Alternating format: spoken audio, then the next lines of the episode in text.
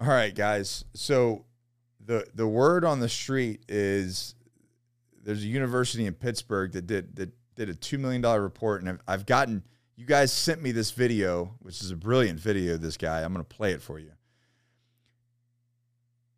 Marine Corps recruit training, recruits that go to Marine Corps recruit, recruit training, potentially is being recommended that they don't say sir or ma'am because you could have, I don't know, offend someone's gender.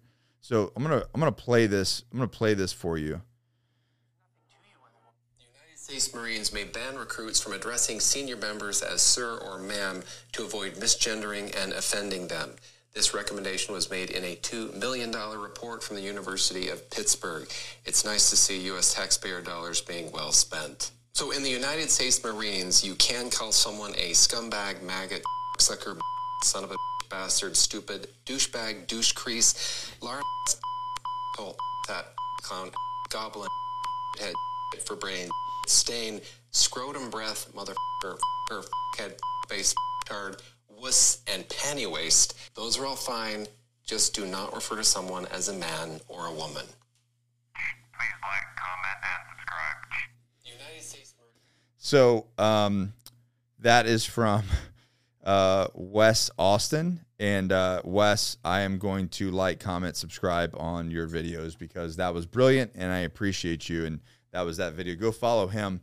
Here's the deal, guys. Like, oh man, it, if we want to go Starship Troopers, like I'm all down for that. If if if every if everybody just wants to say sir, sure. Let's let's just be uniformed and say sir. That makes sense because you know recruit training. You're yelling around. Now we're mixing uh, it. Whatever. But the the hypocritical thought of the nature, not to mention $2 million on a report. Like I didn't, you could have given me $2 million. I could have written you a report about that. It's the hypocrisy of the situation that in the Marine Corps, I think I'm about 99% sure I have been called every single one of those from the time I joined the Marine Corps until my EAS. Someone at some level referred to me at those things. And guess what I did? Nothing. You just deal with it. Matter of fact, some of those are actually terms of endearment for my Marines understand that. But what are we going to do? Like, at, at what point do we stop chipping away at what makes America strong? What makes the Marine Corps strong? And I, if you look at it from a, a, a broad lens, that is the, the, the method that is the reason. That is the that is the motive is to is to weaken us.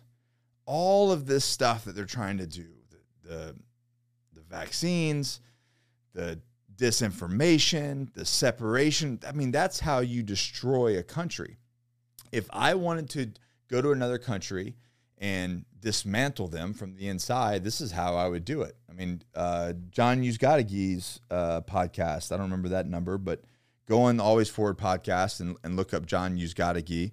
Um, he came from Venezuela, which was at 1994 was one of the I think he said the fourth wealthiest country, or in the 90s, the fourth wealthiest wealthiest country in the world, and they slowly started putting socialism into the country, and we all know where Venezuela is now, and now he's here and he's doing politics and trying to save America. Which one was it? 31. Go look up uh, episode 31 of the Always Forward podcast, and he, he goes into detail on that. But all of these little things that they're doing is to weaken the Marine Corps. It's to weaken America. And, and you know I'm a little bit biased about the Marine Corps. I think the Marine Corps is one of the strongest branches. It has a lot of flaws. Trust me, if anybody knows the flaws of the, of the Marine Corps, it's it's my Marines. Um, but at its core, it is one of the strong, in my opinion, one of the most aggressive and strongest branches there are as a branch. And, you know, my veterans are going to be all my Army Rangers, and everybody's going to be like, ah, yelling and screaming, but they'll be all right.